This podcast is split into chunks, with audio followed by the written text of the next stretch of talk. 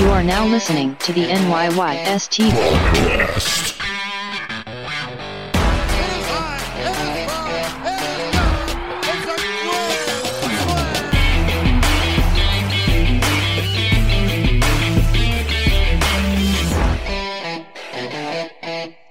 Welcome back. This is episode 184 of the NYYST podcast. I am your host, Christian. As always, joined by my co host, Chris. Yo. I might have jumped the gun a little early there, but that's something you won't have to worry about if you take a blue chew. Blue Chew jumping guns. He's not here, Stat Guy Rye. That's that's that guy right choking on a blue chew. So that Guy Rye is on, we just like to say he's on assignment, but we really don't have any clue where he is. Right. Right. I heard, I mean, you said that you saw his uh, search history on his phone last week, and it was just like so many blue tabs, so many blue chew tabs, so many Tyler Wade tabs, and a few different compilation tabs. So, So, this we could explain his absence. so we might need to have an intervention. It, uh, I I can't think of a, a fun word for that. A rye a rye intervention, A right intervention, a Yeah. guy intervention. A true intervention. Mm. We actually better get right to it today because we have a special guest, and he hasn't been on for a while. I mean, I don't know about you, but I miss this guy. Do you? I do. It's been a long time. You well, want to because because we've been talking so much about, and this is the last week. Where unless they're going to come on board officially, we're not mentioning them anymore. No more free press. No, and you know what? That's my bad. I, I got to get to it. I've been r- crazy busy with stuff, but I'm going to get to it. Blue Chew will be sponsoring this segment. And what segment is that? It's the Gardy report. What up, Oh, hey, guys. What's going on, guys? Long time. It's been a while. What's going on? It's so So good good. to hear your voice. Gardy, are you social distancing Chris. right now? Of course, man. I got my mask on as we speak. Right now, I got the mask on. Hey, Christian, I just want to say congrats on the baby girl, dude. I saw you had a kid since we've been gone, huh? Thanks, bro. I didn't know you followed me on on the tweeter.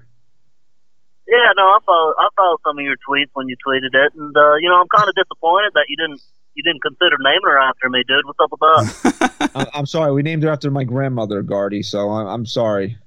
I mean, God, I, I mean, I get it. I, I mean, my name's Brett, but you could have at least named her after a flower, so I could have planted it. Because I am a gardener. What's up, guys? Uh, So, Gardy, you you segued right into it. Uh, is it true that you're planting a lot of things on Blue Chew these days? I'm plant, planting a lot of things on what there? I couldn't hear you. You broke up. On the blue, on the blues, you know, like you know, plant it. You know, you plant it your seed, the blue. Oh, now, oh, well, you know, as a gardener, we, you know, I had a lot of free time over this quarantine, but, uh, you know, I just kind of got busy on the lands, and, uh, you know, we'll, we'll figure something out with the blue chew. It's, uh, you know, uh, we, we got to figure something out there, guys, because it goes pretty dang hard. Gardy, do you have? Let's just assume that this is your last season as a Yankee. I don't know if it's going to be your last season as a baseball player in general. Do you think you're going to take a different approach to this season, or how do you plan? How are you planning on playing this final season?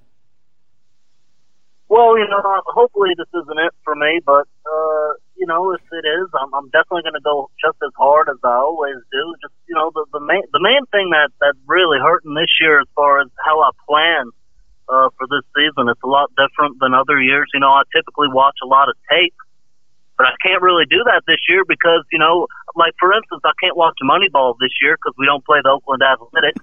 I can't watch uh, Little Big League because we don't play the Minnesota Twins, at least not into the postseason. I mean, I guess I'll watch Fever Pitch, and uh, you know, tonight I might watch Damn Yankees. That's based off of the Washington Senators, and so that'll be my scouting report for the night. So that's, but, I mean, you, what else is there? I mean, that's how you prepare. You just go straight to Hollywood. Yeah, I, I, I watch films based on Major League Baseball teams, guys. That's that's that's been my secret for the last however many years I've been in the league. What, twelve, thirteen years? I mean, But it's kind of frustrating because I mean, like, there's not a lot of movies based on any NL East team. I mean, there is a movie based on the Mets, right? The 1986 season. What was that called again? Blow. Johnny Depp. Gardy, before we let you go, we know you're a busy guy. We got to ask, you know, Yeah. eh, you know, the world's in a pandemic, coronavirus. You know, there's a lot of rules and regulations for Major League Baseball. Uh, are you still going to be able to play hard amid the uh, pandemic here? You know, you're not allowed to fist bump anymore. You can't hug your teammates. Are you still going to go hard? guys, if there's one thing that I can guarantee, is that I'm going to play hard. And there's no rules against banging the roof of the dugout with my bat. so stay six feet away from me. I'm going to be slamming that roof all, all year. And you're going to hear it too. Gardy, we miss you, man. Are you currently on the Brett Jet? I am currently, I, I am actually piloting the Brett Jet as we speak. Uh, I got my pilot's license during Okay. quarantine. Can I ask you why you're, you don't have to go anywhere? You're staying in the Bronx to go to the Bronx. I, I like taking in the sights, man. There's not a lot of planes in the air, uh, so I, I, you know, I got a lot of free roaming up here, and uh, you know, I just kind of like right now down there, I'm passing Citi Field, seeing if I can get any scouting reports up there. No, don't see anything going on down there. We'll be there tomorrow night, right? Uh, Uh, a couple nights. actually- Whenever we. Actually, yeah, Saturday even know, night. guys. Saturday night, Gardy. Yeah, I you gotta should get- probably you should probably know where you need to again. be. There's only So 60 you're right. games You're this right. year. Right. You, you're absolutely right, guys. Well, Gardy, you know you mentioned roaming, and uh, Chris has got roaming charges on his phone since he's calling an airplane. So we're gonna let you go. Uh, good luck in the upcoming season, and don't be a stranger, huh? All right. No, I promise. You know, I'll be there on there. We're gonna get this. We're gonna get this Blue Chew sponsorship going. I'll put in a good phone call. Talk to Tyler Wade, see if he can get on board. And uh, you know, we're, we're gonna win us. We're gonna win ourselves the World Series this year, guys. Gardy, All right. thanks for coming on, pal. Thanks, bro. Anytime, guys. Hey, I'll see you. I'll see you when I see you. That was the Gardy report. Gardy making a special appearance here. We haven't heard from Gardy in a long time. So You really, Gardy- I mean, you can't beat it. You can't beat it. And I'm going to miss Unless- him. yeah, unless you have a blue chew. You know these jokes write themselves. Do you think that he'll still come on the show if he, even if he's not a Yankee or if he retires? Yeah, why not? I don't see the I don't see the issue in that. If you would like to see Gardy on the show more often as the season progresses, please uh, progresses. Please leave us a five star rating and review on iTunes and let us know if you want to hear more of Gardy. Please. So what's up, man? How you been? Uh, I don't know, just counting down the days now. Do, are you pumped up yet? Like, has it fully hit you yet? You think? I think it will. Actually, we're all going out Saturday night. My wife's birthday is Tuesday, so we're going out to dinner on Saturday. I never agreed to it. Uh, so you don't have. I mean, you don't have to come. I personally don't want to because they're playing their first exhibition. I know. I thought about that. Like, who plans a birthday party on the first exhibition during a pandemic when we haven't been able to to watch any baseball? Well, I got in trouble because I forgot her birthday was coming up. That's not. You're a dad now. It's a Yeah, it- that's what I blamed it on. But it apparently it wasn't. A, apparently wasn't a good enough excuse. It's it's funny though because my I was at my mother's house the other day and she asked me when her birthday was. She knew it was like the twentieth or the twenty first, and I said it. And then my wife brought it up, and I was like, "Wait a second, your birthday's next week." And then I got in trouble. the time has passed too quickly. I know. I didn't even realize that we were going to be approaching towards the end of July here. You know, especially you know how it is, bro. You got a kid, and shit, shit just happens now. And plus, both of our wives celebrate their birthdays for the entire month. So yeah, I mean, they're weirdos that have to have an entire month devoted to them as if there's something special about them. right. You know, we can talk all the shit we want about them. They don't listen. They to the. They don't support us anymore. I mean, they're home. They're they're home with their children. Right. I, I, I mean, I mean, you know, Leah and Jack are old enough to go run around the yard. Callie goes in the in the thing, you know, the thing that babies go The in. thing, the jumpy the same thing, right? So, what the hell else are they doing all I day that they can't listen to the podcast? I agree. you know, we're out there. You know, we're out there earning the money, right? Like, you want to get sexist? You want to go like 1960 sexism right here? Let's do 19. I like the 1920s better. Uh, I'm, I joke. My wife works hard. She's a teacher. She's just, you know, it's a, it's a pandemic. and B, she's on maternity leave, and C, it's the summer, so she's not working right now. But you know, your wife is a homemaker and a mother of three, and that's a full time job in and of itself. You know, one ever will ever disrespect anybody that does something like that. But you know, if we don't clarify shit like that, we'll get angry emails saying, "Oh, NYYST is sexist." I don't give a shit. They can come right at me. I don't back Come down. at, come at me, come bro. come at me. I don't give a shit. Um, I gotta say, I always thought I knew how tough stay at home moms had it until fucking quarantine. Until I had to be, and don't get me wrong, I'm not complaining. I actually enjoyed every minute of being home, but it's not easy. I definitely couldn't do it. I would be No, gone. I was alone- I would I be was on a plane to California. I was alone with the baby for two hours today, and I was like, I'm done. Where's my wife? I can't do it. I can't because you know it. what my first instinct is to feed her. She screams, feed. and I and feed. Why do you think Jack was such a fat baby? All I did was feed the kid. He would scream And- every 45 minutes and I would just then- feed him. And then I get yelled at. Oh, she just had a bottle an hour ago. Well, she's yelling for more. And now she's probably she- taking a shit, so you're going to need to change her.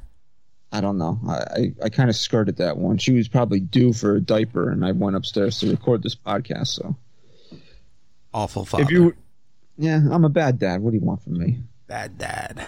Bad dad. So if you were getting used to listening to us on Friday morning, you're going to listen to us Thursday morning this week. We're recording Wednesday night. Uh, we got, you know, at a prior commitment tomorrow, so we hopping on here. Plus, it'll get you in uh, kind of sync for next week when we record Wednesday night to drop Thursday morning to preview uh, opening day, which I'm very excited for.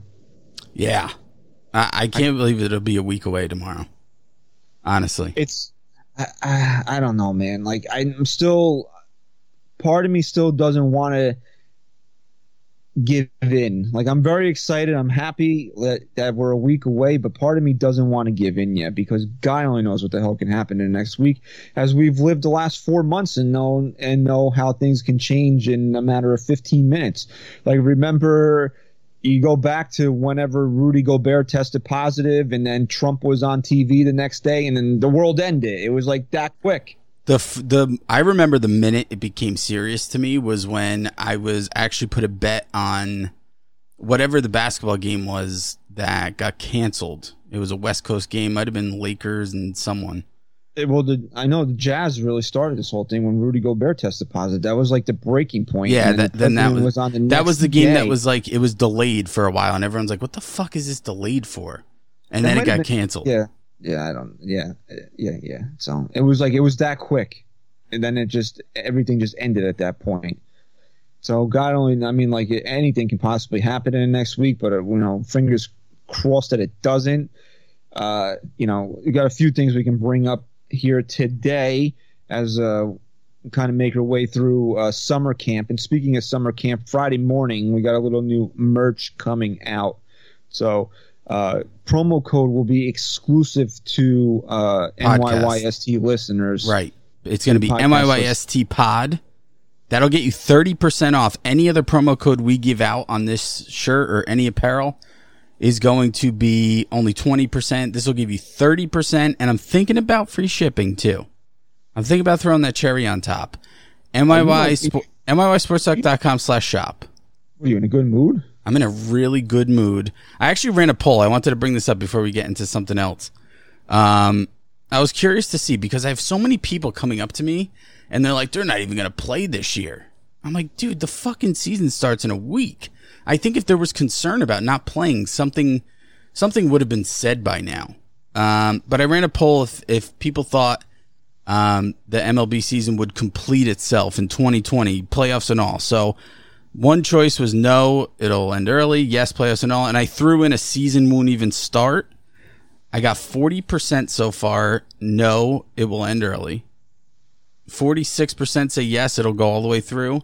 14% season won't even start.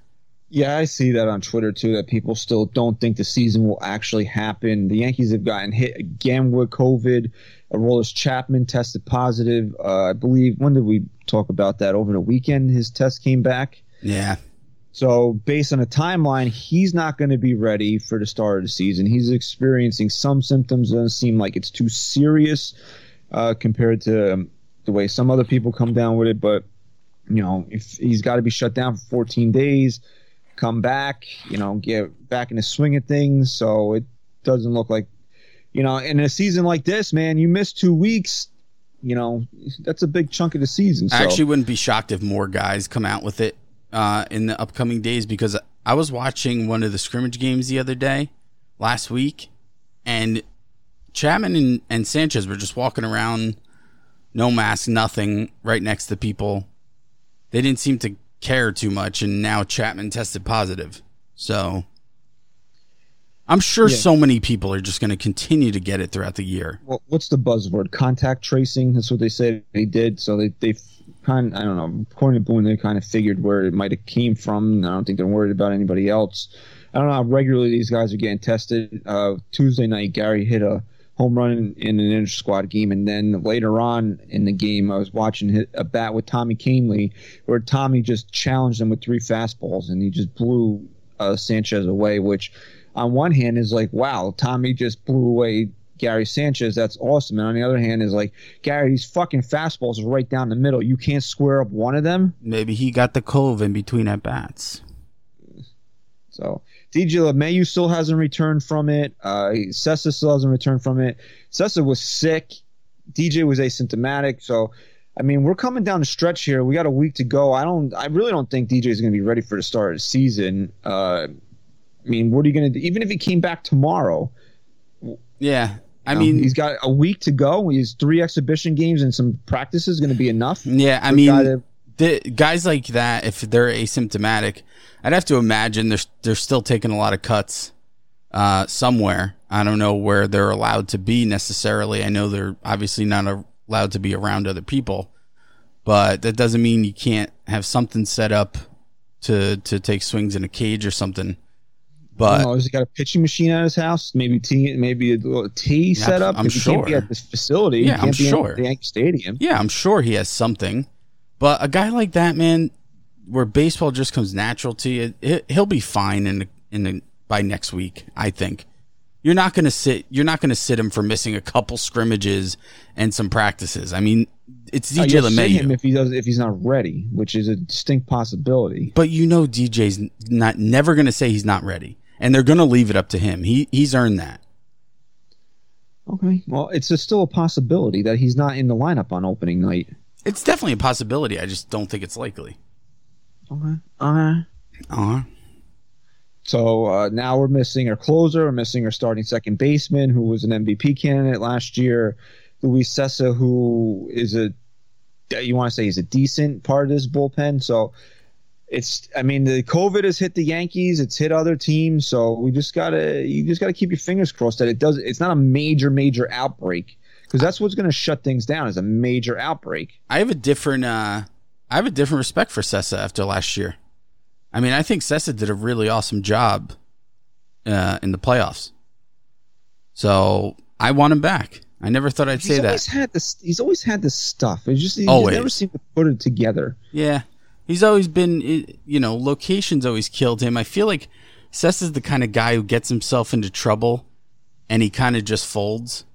But in the playoffs last year, man, he really stepped up. He showed me a different side of him, and he really, you know, he didn't have a terrible season. No, if uh let's. I actually do want to take a look at something. Now that you bring it up. I mean, think about the one guy we said would be gone the earliest.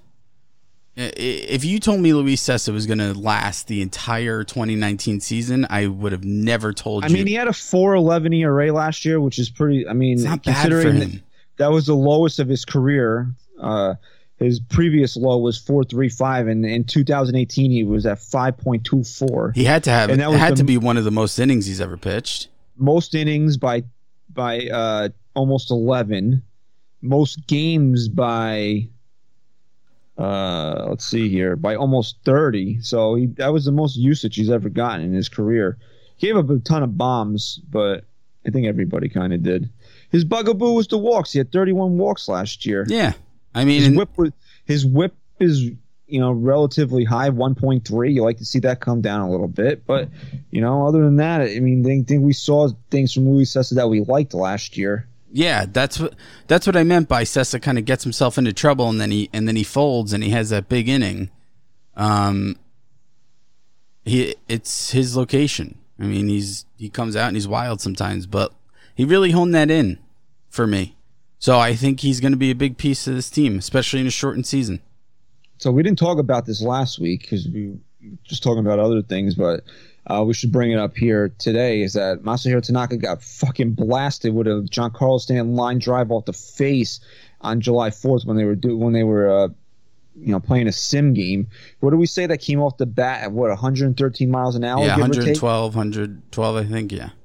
The miracle in of itself is that he didn't die because you take a 113 mile an hour line drive to the fucking dome and you don't die is a miracle in of itself. And the fact that he came out the other day and said outside of uh, when he got to the hospital, since he left on July 4th, he hasn't experienced any friggin' symptoms. Hasn't experienced symptoms. He doesn't even have a fucking mark on his face. I tweeted this the other day as a joke, but it might be true. I think I think the ball got a concussion when it hit Masahiro Tanaka. Jesus Christ. Like it looks like the guy wasn't even hit, let alone with a with a Stanton 112 mile per hour line drive. I'd be dead, I'll tell you that right now. You I don't know my- if you remember this. A few weeks ago, I, we uh, talked about a poll that I ran of three pending Yankee free agents: Tanaka, Paxton, Mm. and and LeMahieu. Which one would you prefer to sign? And it seemed like Tanaka was kind of in third place on that. Uh, I'm not going to go back and look at the poll, but I think that's how the fans kind of voted, and I think that's how we broke it down. Is that maybe he was in third place on that, or maybe second, but it was definitely Paxton. But now I'm thinking about this. You know, should the Yankees really make a concerted effort to re-sign Tanaka if he has a healthy year, pitches representative to what he's been? Should they really go out of their way to try to sign this guy? I'm not talking like if he's out there demanding Gerrit Cole money, but if you remember in recent years and really in the last decade, the Yankees have always had like an elder statesman on the rotation. It was Andy Pettitte, and then now recently it was CC Sabathia. Yeah. You know, Masahiro Tanaka be that guy. Put him as a four-five. You know, you really don't expect much out of him out of the regular season, but go out there, take the ball, and and show up in big games. Maybe. And let me ask you this before I get to my point on that, because that's a really good question. Can the Yankee the Yankees just don't have the room to sign all three? I mean, that's just not a possibility. I'm sure they could. They're the Yankees. They can do Right, whatever they because, like, now, DJ obviously is going to make good money, but it's not groundbreaking.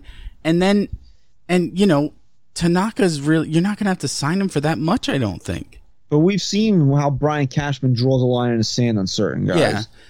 If so, where does he draw a line in the sand on James Paxton? Where does he do it with Tanaka? Where does he do it with LeMahieu? All right. Because I, apparently, this is kind of a make or break year for Tyler Wade. I- gotta say, I think that if we were going into 2020, shortened season or not, and Luis Severino was healthy and had a good year and showed what he's made of throughout a full season, James Paxton's case would be much, much weaker than than it's going to be. But as far as Tanaka's concerned, with that that senior presence, that veteran presence, um, I would like it. I think I would be happy if they signed him, but with a guy like Gerrit Cole, even though he's a young dude who hasn't been around too long, he's already shown what kind of leadership he has. I don't think you necessarily need that veteran presence anymore. I think you don't. But you can also kind of liken it to 09. yeah, you know, when Andy was here at the later stages of his career, being the lead, you know, being that older guy in the rotation, CC was a legit ace back then. Yeah, no, you're right. It can never hurt. It can never hurt. But if if the Yankees were basing it solely off of that as a necessity, it it wouldn't, you know, it wouldn't hold up for me. I if think. you go into if you go into 2021, who's in this rotation? I mean, Gerrit Cole we still don't have a fit And- starter now. and Jordan Montgomery. I mean, I know you hate his guts. You got to imagine that. You hate Jordan Montgomery as if you witnessed him grab your wife's ass. no, no. I would actually like him more if he did that. You- you, Um, give, you give him the you give him the dap. I give him the dap. I, I'll give him. I'll. You know, he's a Yankee.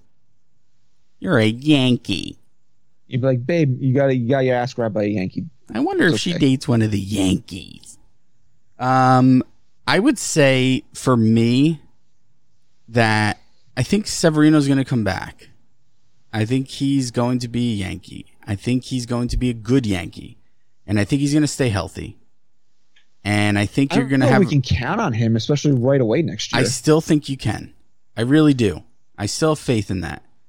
And I think when you have a rotation with those two at the top, and if you can sign Paxton back, man, this team is set for a good handful of years. I think he might get. The thing with Tanaka is he might get pushed out by the numbers game because if you think the Yankees might want to spend money elsewhere, maybe you know I don't know where they seem to be loaded everywhere, but you know maybe. I mean, how much would it cost to bring LeMahieu back on a three-year deal? 45, 50 million Exactly. bucks, Exactly. like that. Um, you don't need a left fielder. You don't need a center fielder. You don't need a right fielder. You don't need a shortstop. You know, you don't really look like you need a third baseman or a catcher. You know, do you need a first baseman? You really May- don't. You really, don't. You really don't. I, mean, so where a position player wise, where would they spend money? It doesn't look like they would. it doesn't make it just there's n- you don't have any holes like you're saying and it's not even just that it's that you have such depth in every single position you look at that at this point you might as well spend your money internally i mean you might as well keep the guys and, and that's barring a good season what i think i calculated most of these guys will get about 12 starts this year uh, it would be exactly they use five stars. these yeah, assuming they're not hurt or anything and they make all their starts. They get about 12 starts this year. I mean, that's enough of a sample size for me to say this guy's worth it or this guy's not. Because again, like Ryan said a couple weeks ago or last week, we're starting in the warmer weather now. These guys are going to be loose. These pitchers already look loose and they've only played a couple scrimmage games. So those 12 games are going to be all in for for the pitchers and I think you'll get a good feel of who deserves to stay on this team next year. And you know what the Yankees might might also look at it like you know we need to we need to pay Judge, we need to pay Gleyber, we'll need to pay Gary, you know, you know Voit will be due a raise, you know, or, you know all these guys that you're, you're paying basically nothing to right now. They might look to save money and say, hey, we like Jordan Montgomery, we you know. We like Clarke Schmidt. We like Michael King. These are all going to be maybe options for the rotation in 2021. I think Clark Gar- maybe even a guy like Deivi Garcia.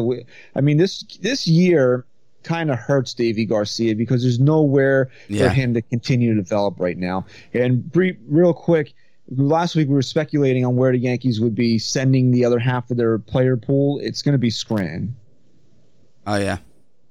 Yeah, they confirmed that this week. They're gonna they're gonna go play out in Scranton, He- PA. Here's my thing with like with the, some of these young pitchers right now. Like I'll take Clarke Schmidt for example. We've heard about this kid. They took a big, you know, they it was a gamble. They drafted him knowing he needed Tommy John. Um, and they just kind of prayed that he'd come back and be effective. I don't now when Chance Adams was our number one prospect, and we heard about him nonstop, and he was some great, phenomenal pitcher.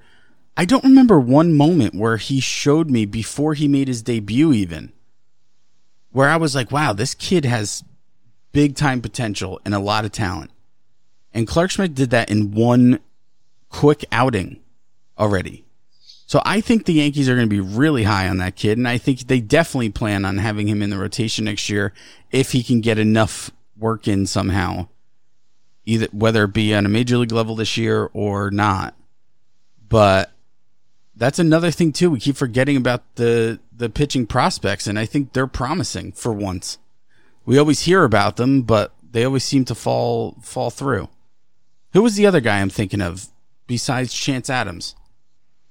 We had another guy that that oh the douchebag they uh, traded last year, Sheffield. I mean, Uh, it was another. Yeah, he was another guy. They were like, yeah, he's great, but uh, he can't throw strikes. Well, then how is he great? Well, I always I was always high on Sheffield for the, the the fact that I was told by people in Cleveland that he was the real gem of that trade. Yeah, well, they sold it pretty well. Clint Frazier was the gem too, wasn't he? Guy can't even catch a fucking fly ball. Yeah, I don't think. Yeah, but we've seen Clint Frazier belongs in the major leagues. He does, and it's sad that he that he, w- whether it be talent or mental, you know, fucking breakdowns, the kid can hit.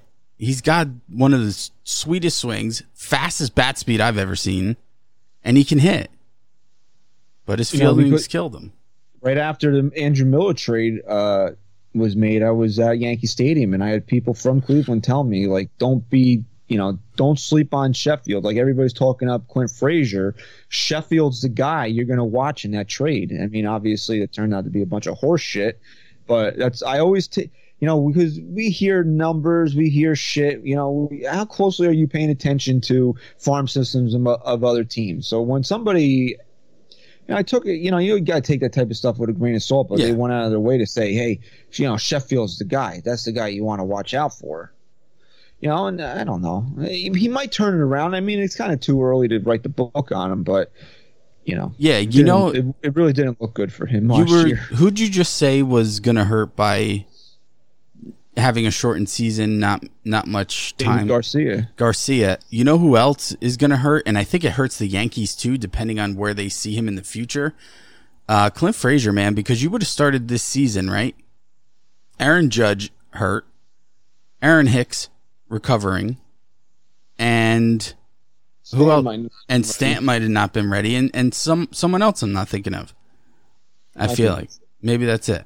But anyway, you definitely would have had to have Clint Frazier up for a significant amount of time, and he would have gotten playing time, and it could have a if he played well upped his value for both the Yankees uh, keeping him or trading him, and b just had him prove himself for himself.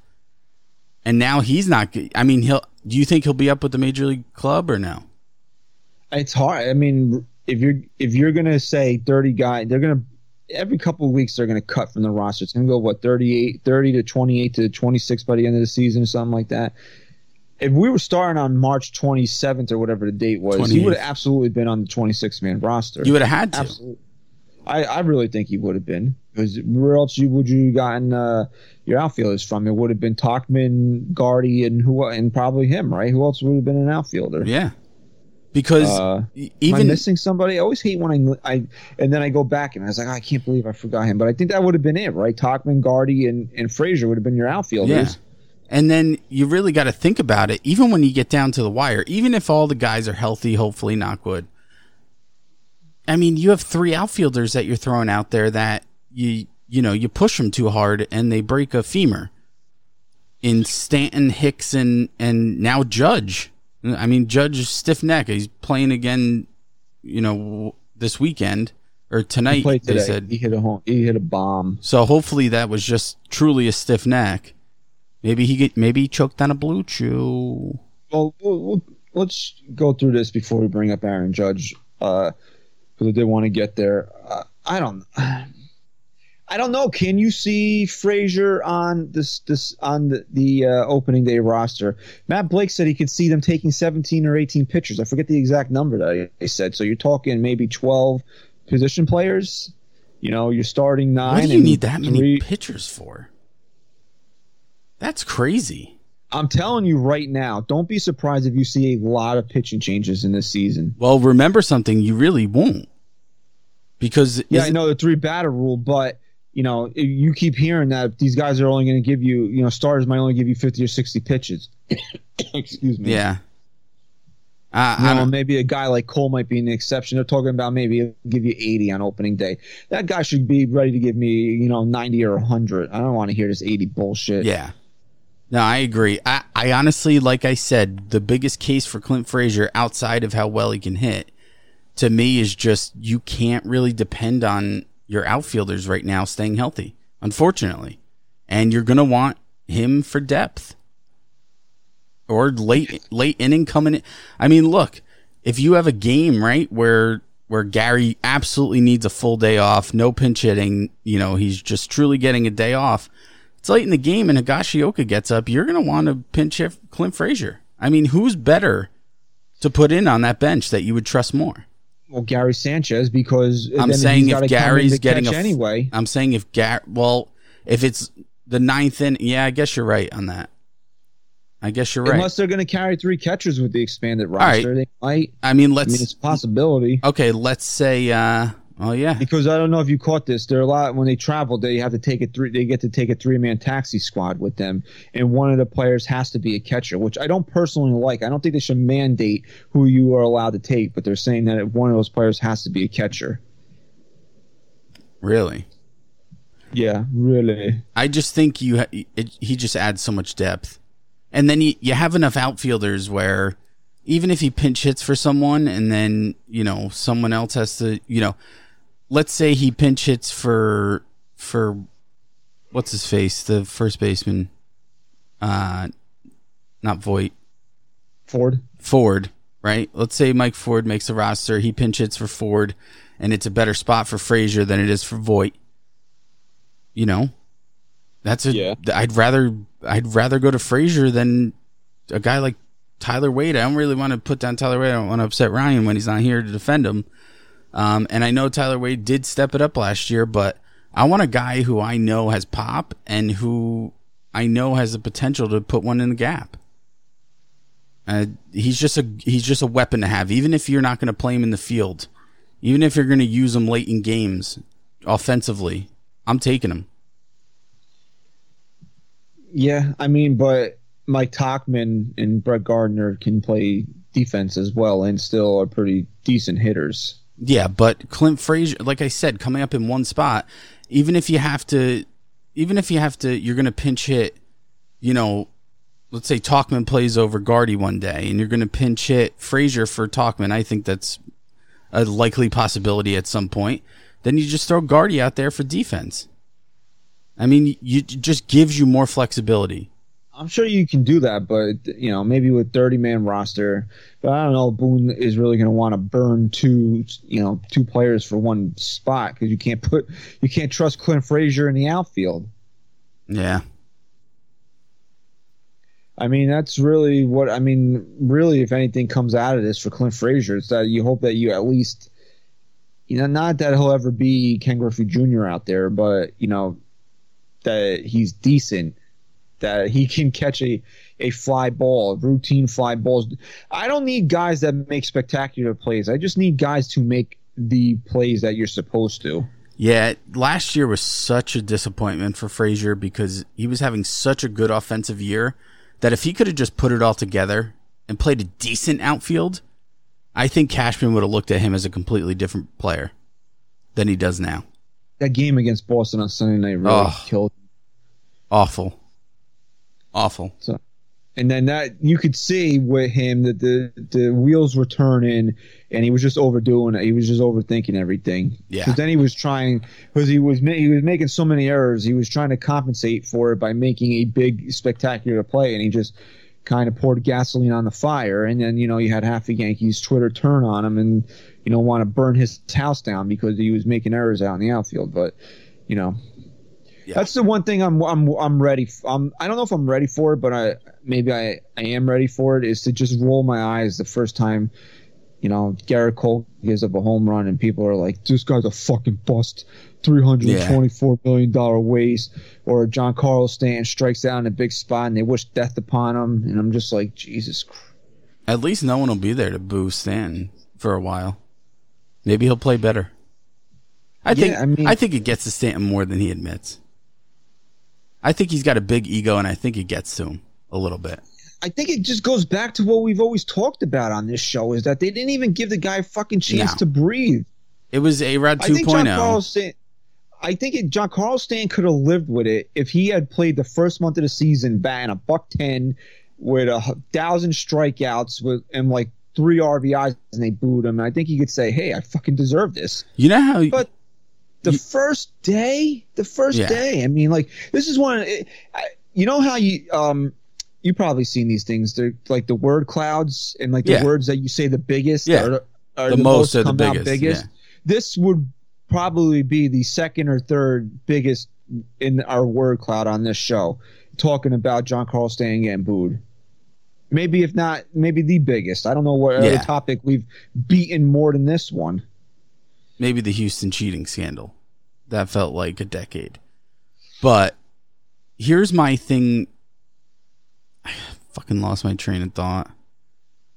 Something about Stanton getting booed. Oh, right. You know when uh you know when you debate people nowadays, they just find some way to tell you that what you've seen and what you've witnessed with your own eyes or even like statistics you have in front of you, they just find a way to tell you it's not true or that you didn't see it or that that didn't happen. Yeah. There's people like I'll I'll talk about how he carried this team throughout the whole summer when Judge was hurt and whatever, put the team on his back, and so did Andujar. But that's like always my go-to when I say, "Come on, guys! Like this this guy fucking carried this team." Now there's people who fight and say, "Well, if you really look at it, he really didn't." No, he did. I watched it every every game I watched, and he was hurt. Oh, because you know the first inning doesn't count as much as the ninth inning. You know, you understand that, right? So if he hits a grand slam in the first inning, the Yankees win four nothing. That doesn't count, Right. But if he, the Yankees lose three to two and he strikes out with runners at second and third to end the game, that counts. Right. I forgot. So that's that is the argument. The argument You know, is always that yeah, well you got to look at his stats late in the game, clutch performance. How about when he blows the fucking game open 8 nothing after 4 innings? oh, but they were already up five nothing, so it was a non-pressure situation. Yeah. It's just one thing after the next cuz they don't once people have their mind set on something, it seems like they just don't even if it's fact, they just don't want anything to change their mind anymore. Remember last week we were talking about defensive metrics and how they're kind of bullshit, and I yeah. hate them. What'd you I say? Someone, offensive. someone backed you up on that, right? Yeah, uh, wasn't it? Uh, I, think Jack tweet Curry. it? I text Jack Curry, right? He basically said that, you know, because people were kind of dissing Gio Urshela, saying that he wasn't a good defensive third baseman because of his defensive metrics, and Curry was like, you know, I think, you know, defensive metrics are kind of bullshit. He didn't say that. He, you know, I'm paraphrasing here that they're not really. Uh, on par with offensive metrics, and I agree with that. I can, I, I don't like analytics. Period. I think too much thought is given to them, and people are always trying to moneyball everything and, and over analyze. It's fucking baseball. I mean, Yeah. they're they're useful, but as I've said before, talking about you know your word cloud, uh, they're not gospel. It's useful, but not gospel. And uh, I Curry said that you know basically back he, he I don't know if he I don't think he heard me say this, but he backed up my point in a way that said that offensive analytics and metrics are more advanced and you know uh, are better and for lack of a better term than the defensive metrics are. Because he said that watching Gio Urshela there's no way you can tell Right. him that he's not a good defensive third baseman. And he said that he might have had a couple of plays last year that kind of sunk his metrics a little bit. I feel like there's too many intangibles when it comes to defense that it's tough to gauge based off of numbers where batting's more like math and the numbers are in front of you. And really the only thing that would be considered to me an intangible batting wise is the clutch performer. Like no one would ever go out of their way to say Derek Jeter was some amazing elite offensive player. He was great but no one would consider him one of the best hitters of all time, I don't think. Um, but I mean, look at the moments that guy had. He had that he had that X factor. But defensively, Jeter was much better than he gets credit for, at least in his prime. But because of these new metrics and how everything's analyzed, you would look at a piece of paper and think Derek Jeter couldn't even field a fucking easy ground ball. Honestly. No, and that's what we said last week. That give me the guy where I don't have to have a panic attack every time that the ball is hit to him. Give me the guy that can make the routine play. I don't always need spectacular. Yeah, it helps. I would love a, I would love an Ozzie Smith. I love Gleyber Torres to turn into Ozzie Smith defensively, but if he's a solid, competent shortstop, I I'll live with it. I have no I would have no issue with it. If you ask any analytics guy about Derek Jeter defensively, here's how bad they think he was. That me saying he was better than they give him credit for is not a, is not saying much. Like he would just have to be average to make that statement true. That's how Yeah, you know, poorly he's talked pe- about. a lot of these people that uh, are really down on Jeter's uh, defensive metrics and saying that he was a bad shortstop, uh, not for nothing, you know, a lot of them were, you know, they, they had to have their butts wiped by their mom and dad when Derek Jeter was playing baseball. You know, too many. I'm not saying I'm not young. I'm only 31, but like, too many of the kids just a few years younger than me, they're very. They have a lot of uh, vocal power. I feel like, like you hear from them the most, and they're literally just looking at a spreadsheet. They didn't. They didn't live through his prime. What they lived through his last. They really remember his last what handful of years when the guy was hurt. so- and- when he really wasn't good. He wasn't a good shortstop towards the end of his career. No, and you couldn't can all- I mean, appreciate him. all admit that. Yeah, you couldn't appreciate who he was. You know, it's like when people bring up like a Mickey Mantle or Joe DiMaggio. I don't. I, how am I going to accurately compare them to the players of today? You can't. It's impossible. Mickey Mantle, Joe DiMaggio, Ted Williams, you know, Ty, all these guys, Ty Cobb, Jackie Robinson, greatest of the greats, right? But you know, somebody's going to look at analytics and say, well, you know, Jackie Robinson or uh, Mickey Mantle, they weren't as good as fucking. Uh, give me some nondescript uh, outfielder, you know, like. Uh, like a Mike Mike Tauchman has better Yeah. analytics than uh, Mickey Me. Okay, you know, like the people will say that shit because, like you said, they're just looking at looking at a spreadsheet. Yeah, the only guy I think could have could have really made the same impact now as he did then, and I hate the fat fuck, but I think Babe Ruth. Pablo Sandoval. I hate, I hate, I really hate Babe Ruth. I don't know why, um, but I think his numbers were just that good that he still would have been a great player. You shouldn't have fat shamed Pablo Sandoval. He's had it. He's had it hard. He's he, and he's had his skinny moments. He was Like- pretty thin for a while. Like, dude, the guy that tweeted that picture, he's got to come down off the ledge. Like, he, uh, like, okay, people fat shamed him. It's not your fault. You're just taking a picture. Like, oh, I didn't know that he was going to get fat shamed. You probably did. It was probably. It might have been the reason why you took the picture in the first place, but don't apologize for it. No, It's not I- like you listen, encouraged it. I've If been you- fat shamed my whole life. If you put a tweet out and said, "Here's Pablo Sandoval, he's fat," Yeah. Honestly, I've been fat shamed my whole life. I haven't made a, a fucking dent in the money that Pablo Sandoval's made in his career. So you know what? Fuck it. The guy wasn't attacking him. It's Pablo Sandoval got fat. And he's and he seems okay with it. I'm sorry, I'm a little distracted. You're There's very distracted all the time. There's two ambulances that just went down my street. So, Everyone's okay in your household. Uh, they, well, if they came here and no one told me, that's you know that's kind of fucked up. Don't can't fucking can't mess up the show. Can't disrupt the show. You know, my father-in-law could be downstairs. You know, he's old and having old people problems, and my wife. You know, I would respect that out of her. I She was would like- too. I would too. like- as long as he was okay. But I would Yeah. definitely respect that.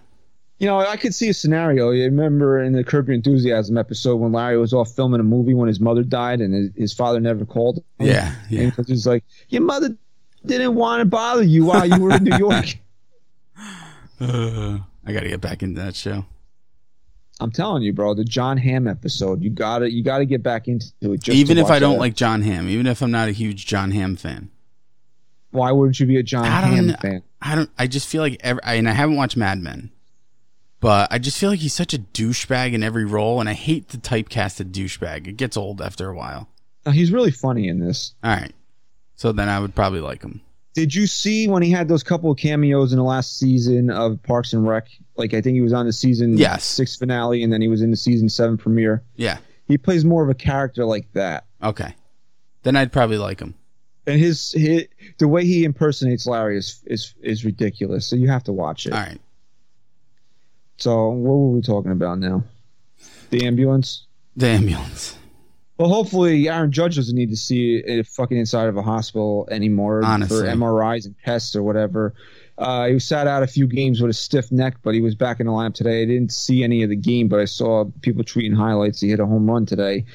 Uh, again, this is another thing. Now you can see you can see when the worm starts to turn on Twitter towards Yeah. certain players, and it seems like Aaron Judge is kind of you know maybe the shine is worn off Aaron Judge a little bit uh, with Yankee fans, and I agree that the guy needs to stay on the field.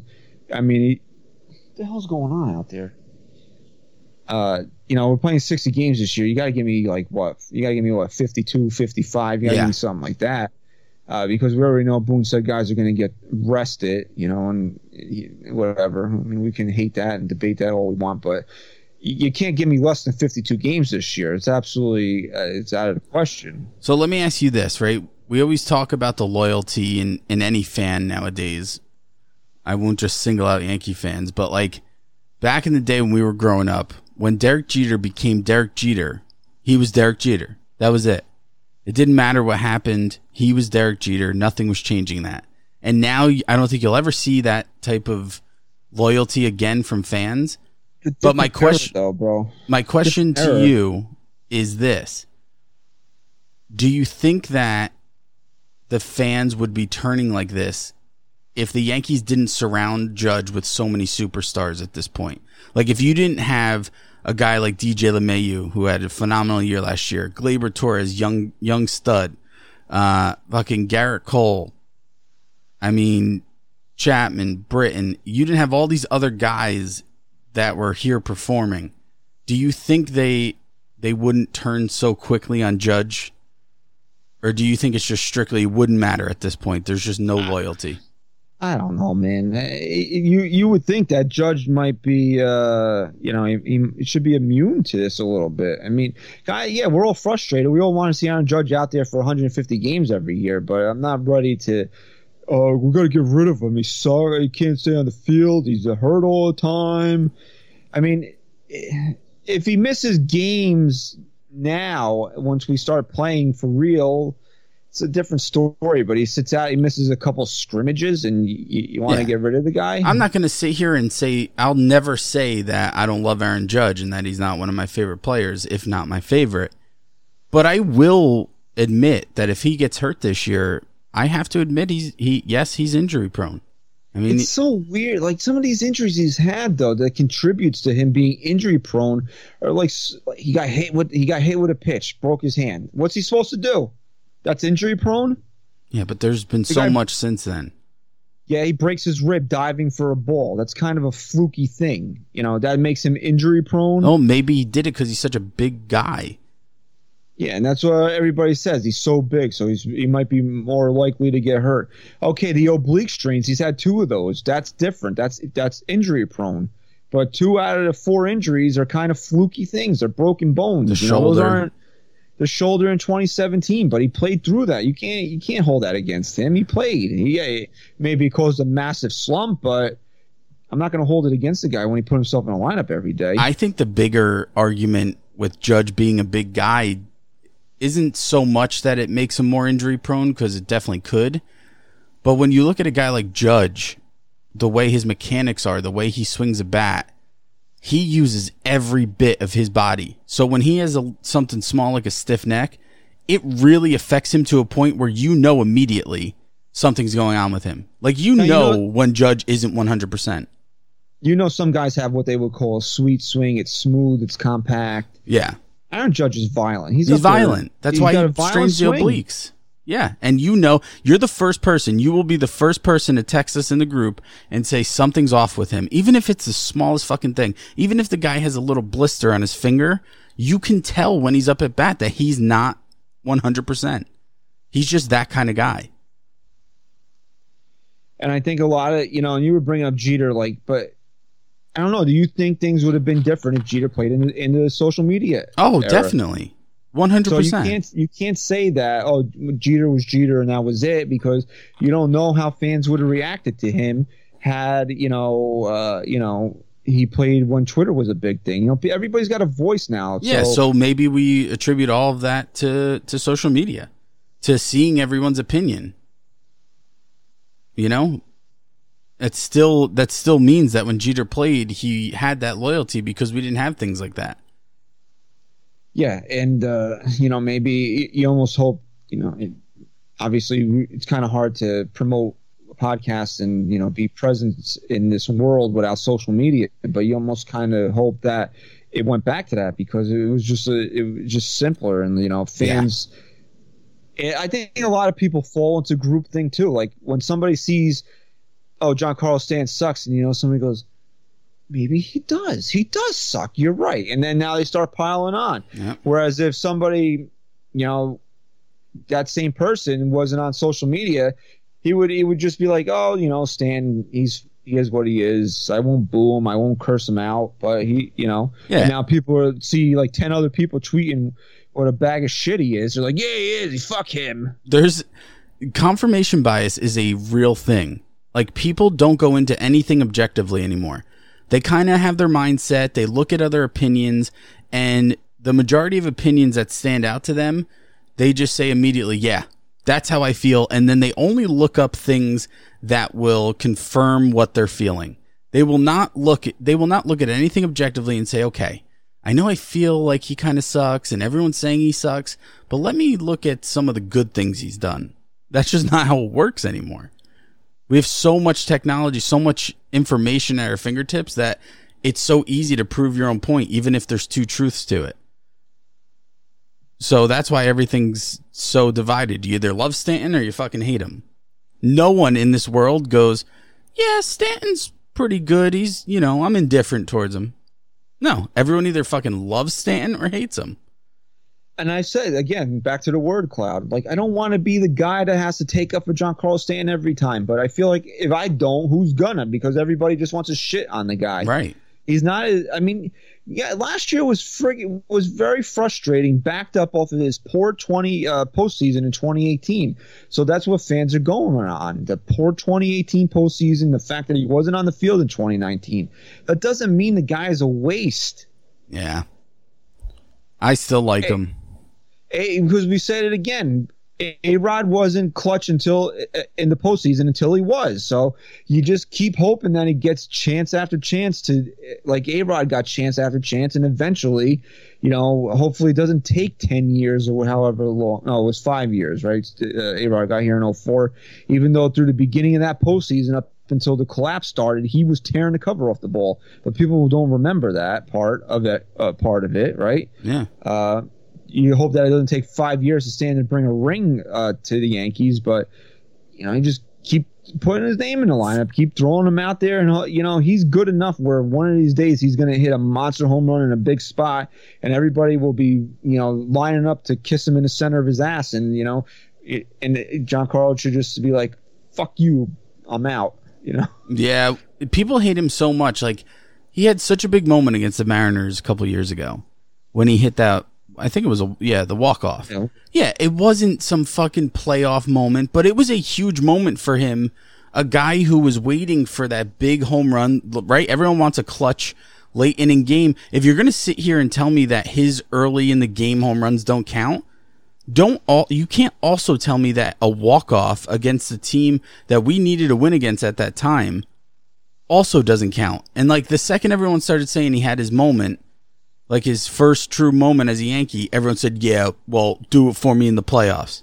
The fucking guy hasn't even played a playoff game for the Yankees, and you're already discrediting his walk off home run just now. Like that's how much people hate him. So you'll never win. He'll never win. No, he won't. I mean, you just you just got to keep putting his name in the lineup, and eventually, you know, maybe they'll never like him, but maybe he can shut a few people up. Yeah, and that's all you can. And and just stay healthy. You want to suck on the field and not come through clutch.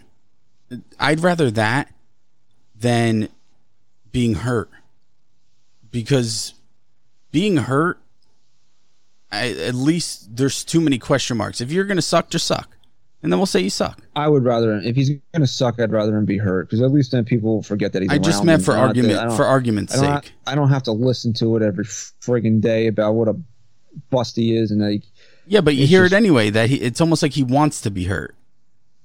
you see the Yankees gave out number twenty-two. I, I don't know who's wearing it Did right they? now. Yeah, Did he retire for Ellsbury? who's wearing twenty two right now? I Let's did look- see that too. I did see it also. Why don't you talk about something? I'm shocked they didn't. Uh, I'm shocked they didn't uh, retire it. I'll bring up the shirt again. We're coming up with a uh, summer camp theme shirt that's going to drop on Friday. Head to. It's not out yet. We're going to tweet it out. Head Friday morning to NYYSportsTalk.com slash shop. This is an exclusive promo code to anyone who listens to the show. Uh, NYYST pod at checkout. It will save you 30%. And I'm going to, I made it official right now in my head. Also going to throw in free shipping. No one else will get that deal, but people who listen to this show. Spread the word. Um, use that promo code. And again, Friday morning, I'm going to have that shirt up there. So check it out. Well, so much for going to uh, the Yankees official team app because whoever's wearing a 22 isn't important enough to be listed. Maybe it was like the bullpen catcher. No, he was he was playing in the game.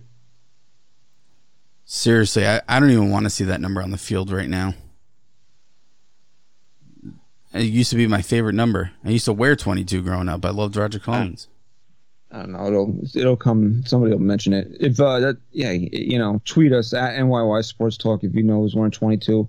Obviously, it's nobody super important, or else they'd be on listed on the roster page. Uh, real quick to wrap up the show here. Uh, by the time we record again, the Yankees will already have played uh, three exhibition games: two against the Mets Saturday at Citi Field, Sunday at Yankee Stadium, and then one against the Phillies Monday at Yankee Stadium. All games are on Yes, I believe Saturday and Sunday are seven o'clock.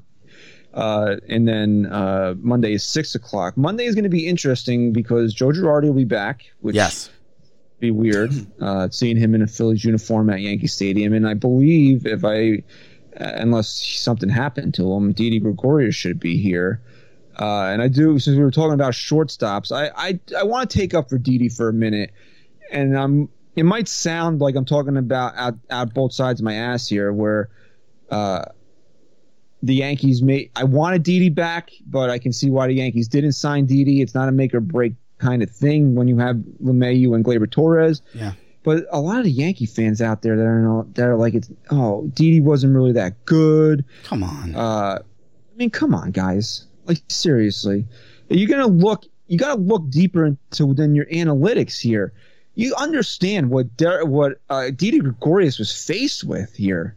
Yeah, I mean the the shoes he filled, and and again we talk about everyone only remembers what happened last, and the guy just never.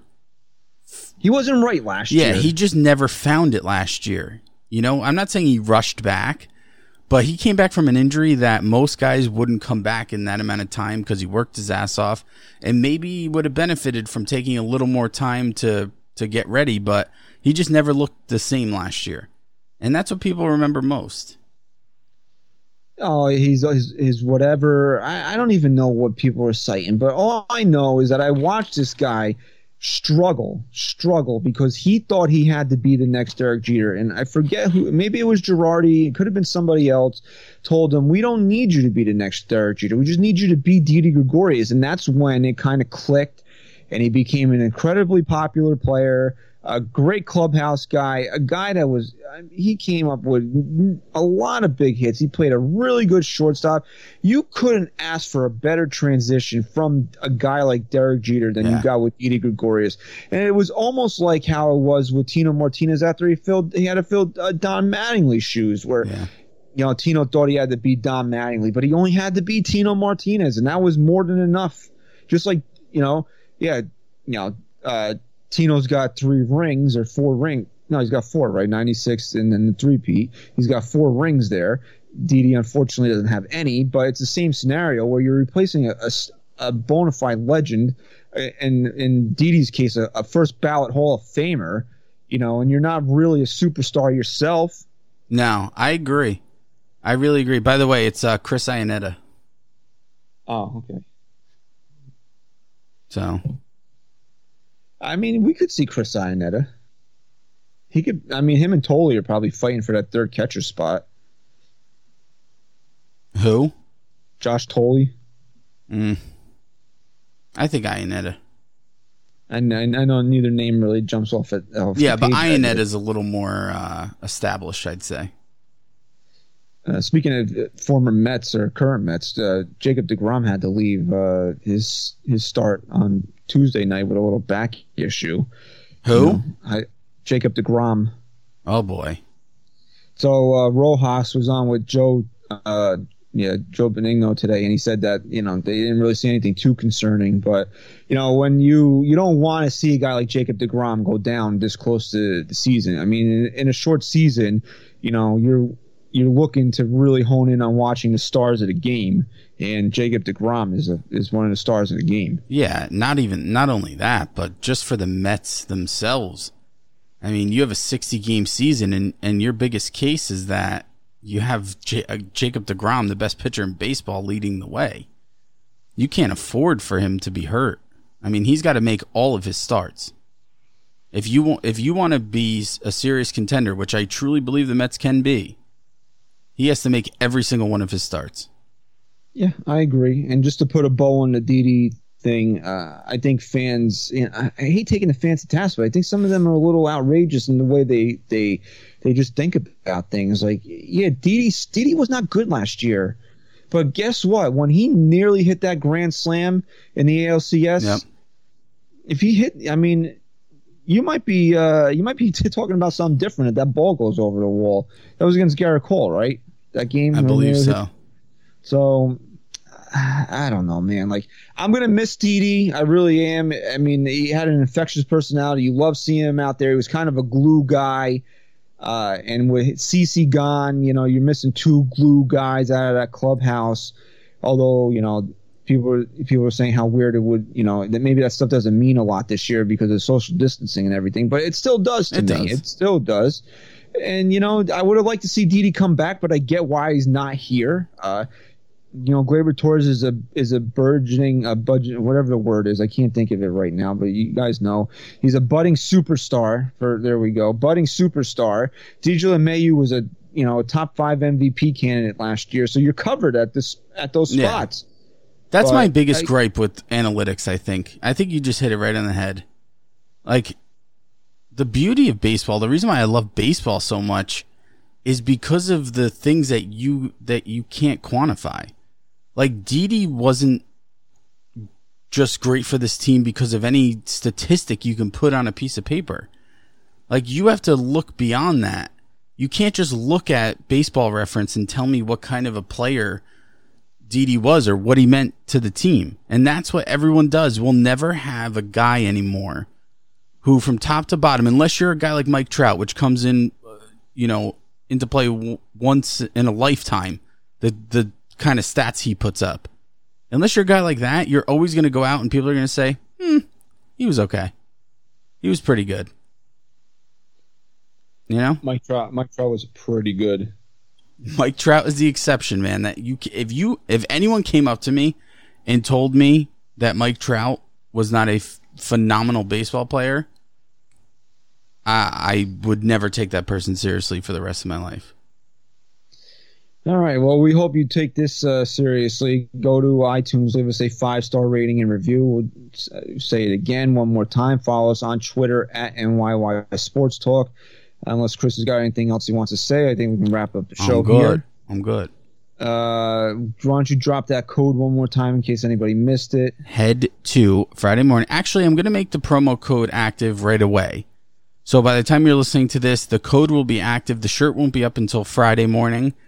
NYYST Pod. It will last the entire season for anyone who listens to the show. No one else will get that code. NYYST Pod at checkout will save you 30% and free shipping on your entire order for the entire season. So head there whenever you want. Shirt, new shirt coming Friday. Check out our Gerrit Cole Bay Bay shirt, which has been our top seller. Um, and let's get it. We're a week away. Yeah, we're a week away. We're uh, hopefully Stat Guy Ride comes off assignment and works on on our hype video, so that's ready to go Thursday morning. We'll be back next Wednesday night to record for you guys to listen to, leading into opening night. Uh, Gerrit Cole and Max Scherzer, the tentative pitching matchup. I mean, it doesn't get any better than that. No. Uh, you just got to keep your fingers crossed, man, that we cross this next week without any major hiccups. Um, and you know we'll be back next week to kind of preview the season a little bit and get you guys hyped up but that should be uh, that's next week uh, thank you for listening to episode 184 the nyyst podcast go to twitter. Follow us at nyy sports talk stat guy rye enjoy your assignment. whatever it is you're doing uh blue you're bluing it up buddy. I Blue am chris say goodbye